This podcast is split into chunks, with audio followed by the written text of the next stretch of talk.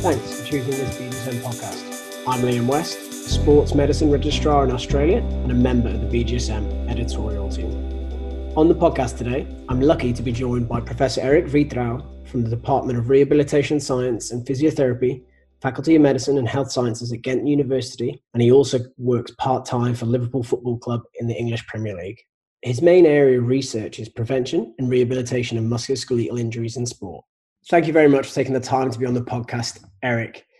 As our listeners know, the sports medicine literature consistently demonstrates one of the largest risk factors for injury is a previous injury to that specific tissue structure. Do you think that this is because we're focusing on function and return to function rather than biological repair? Yeah, that's an interesting question. And I would answer yes and no. No, if we know that having a previous injury is a large risk factor for having any other injury. So, suppose you have an ACL injury, you know that you're at high risk for having a hamstring injury.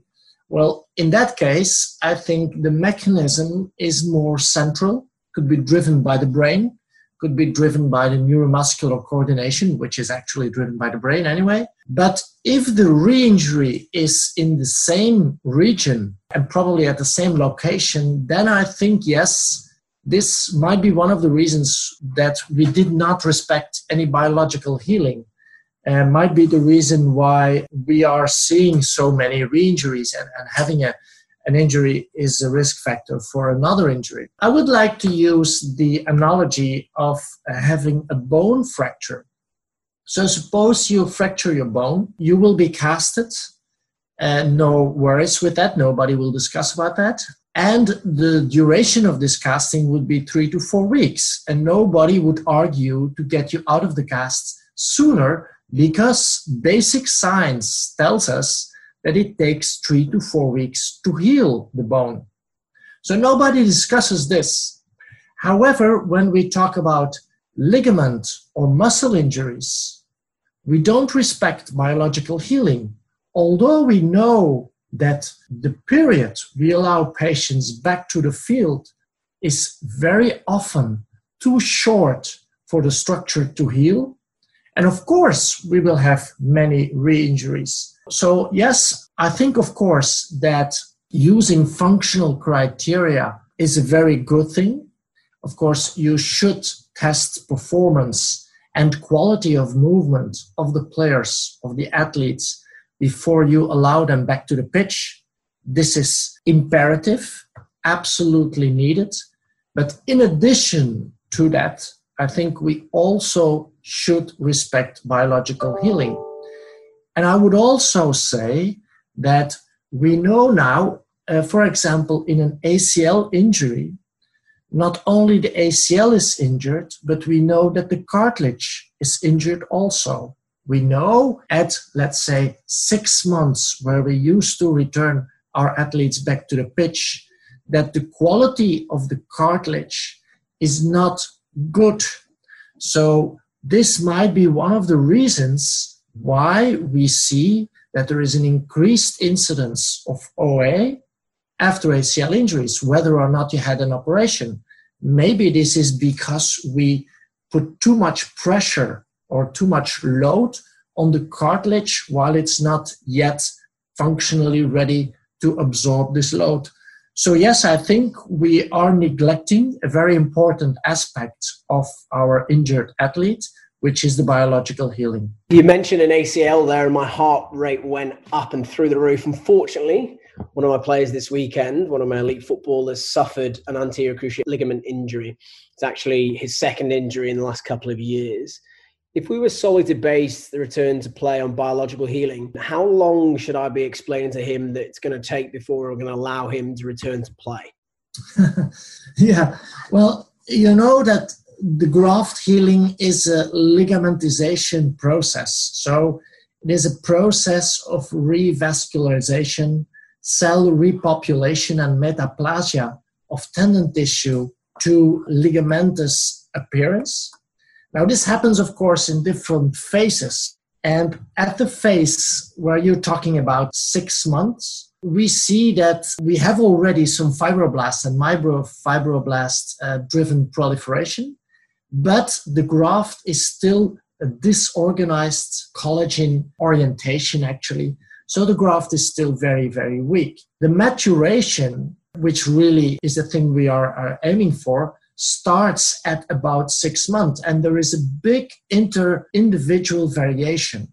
And the variation starts around six, months, six months to 12 months. But if we look at the results mainly from histological research or from MRI, we see at six months only the start of the maturation. Although in some athletes, we already see a rather good or moderate good matured graft. But the majority of the patients have a very weak graft at that time. So nine months would be the soonest period to start allowing your athlete to go to the pitch. And 12 months for sure, we know that the maturation is quite good. Although we know that the end of the ligamentization process is, it's not really known, but for sure it takes another two years. So it, takes in total about three years. And at three years endpoint, we have a graft which is looks like a ligament. So that is the end graft. Of course, I would not suggest answering your question. I would not suggest to wait for another or for three years. I think we can allow players safely to the pitch looking at their graft maturation soonest from nine months and most of them will be and I, I say about 90% will be good will have a good mature graft healing at 12 months. If you are lucky to be working in an elite sport environment, you can always use an MRI and looking at T2 star measures.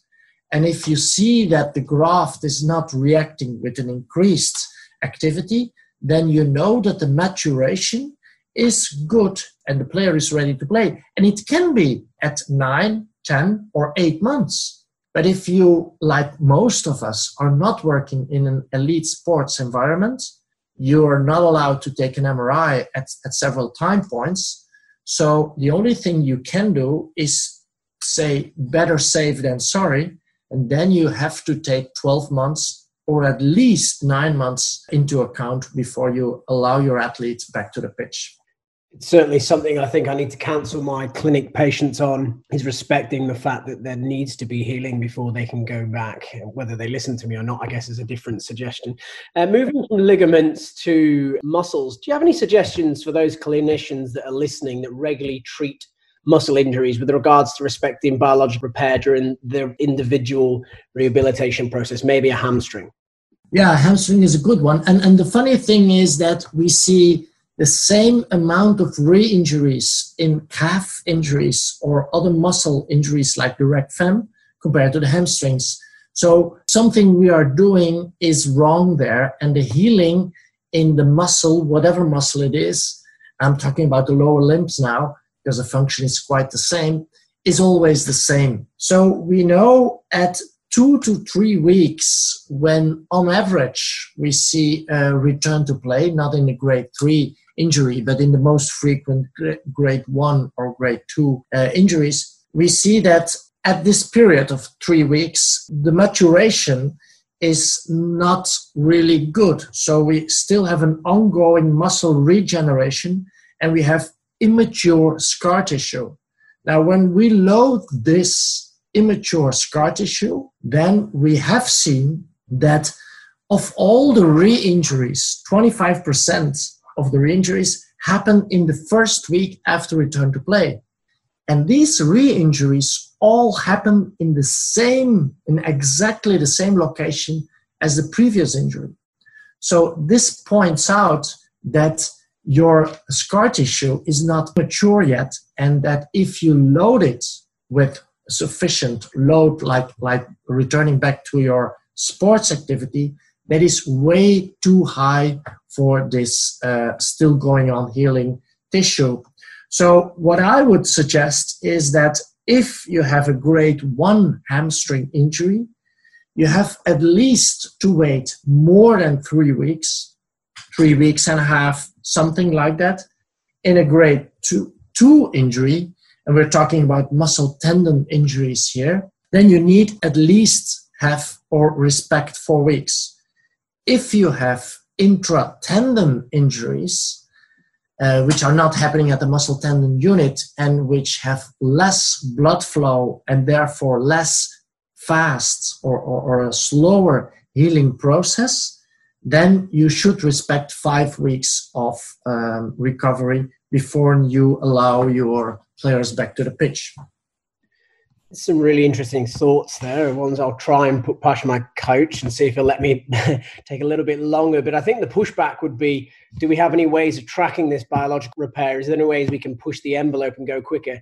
Do any scans or blood tests help us?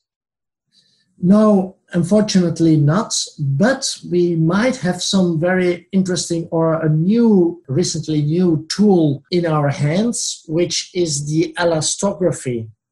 So, as you know, the elastography is a way of measuring elasticity or compliance of tissues. So, it was discovered or it was invented to be used in, in liver problems, breast uh, cancer, but now it's being using it's being used more and more in musculoskeletal injuries. And we don't know too much about it. And at the moment, we are doing some research to follow up on the elasticity of the healing process. And so it might be a very good tool to identify when the injured region has the same elasticity as before or as the region on the other side, same region on the other side, telling you that this player might really be ready to play, biologically speaking, of course. And then you have to use also your functional return to play criteria because they also need to be okay. So elastography might be a very interesting tool to use in the future, but unfortunately, we are still struggling using it, and we don't have any research showing us that it's really worth or helpful to be used in clinical practice. But I'm quite convinced that in one or two years, we will notice and I personally really believe in this. And I think if it's done in a standardized way, it will be a lot of help to the clinicians. And it's not invasive, it's an easy technique. The only thing is that you need to, to buy the device, but uh, it's for sure cheaper than an MRI machine. So it might be a very clinical tool for help in the recovery process of the biological healing of all muscle and maybe even uh, ligamentous injuries and or tendon injuries so all soft tissue injuries it's pretty exciting and a nice look into the future and i think you, you've given a great snapshot into the thoughts from you and your research team on respecting biological repair. One thing, and to, to, close the podcast, that I've struggled with is going through medical school and seeing a big picture of the inflammatory cascade and just thinking that I can use one simple anti-inflammatory and, and change the whole thing. Do you think that we're sort of just being a bit too simplistic and just should we not be using anti-inflammatory straight after an acute injury? Yes, I think you have a good point there. I think most of the time we the more we learn about the body and, and how the body responds to injuries or to performance, we really understand how complex, but also how how very well the body is designed to deal with these adaptations. And healing is one way of, of dealing with an adapt or, or is one way of adapting to something eh, what is happening in the body. And we absolutely need inflammation in order to have a good healing process. Now you can argue that this initial inflammation after an acute ankle sprain might be a little bit exaggerated and that, that you can decrease the amount of inflammation. And I would say, yes, maybe, yes, you can. And maybe this will not harm the successful healing process. But I would say, let the inflammation go. Don't give too many anti inflammatory medication because the more inflammation you have, the better the healing will be. And if your athlete suffers from pain, then you can give him, of course, painkillers, but they don't need to be anti inflammatory medication. Many studies have shown that anti inflammatory medications will not speed up the healing process. And especially in these injuries where you don't see too much inflammation, you should absolutely avoid using anti inflammatory medication. Fantastic. A little bit of help for me personally there. Thank you very much for your time, Erik, and I really appreciate it sharing your thoughts with the BJSM listenership. No worries. Thank you. It was my pleasure. Thanks again to you, the listener, for choosing this BJSM podcast. You can interact further with the BJSM via the normal social media channels. I hope you get to have a physically active day.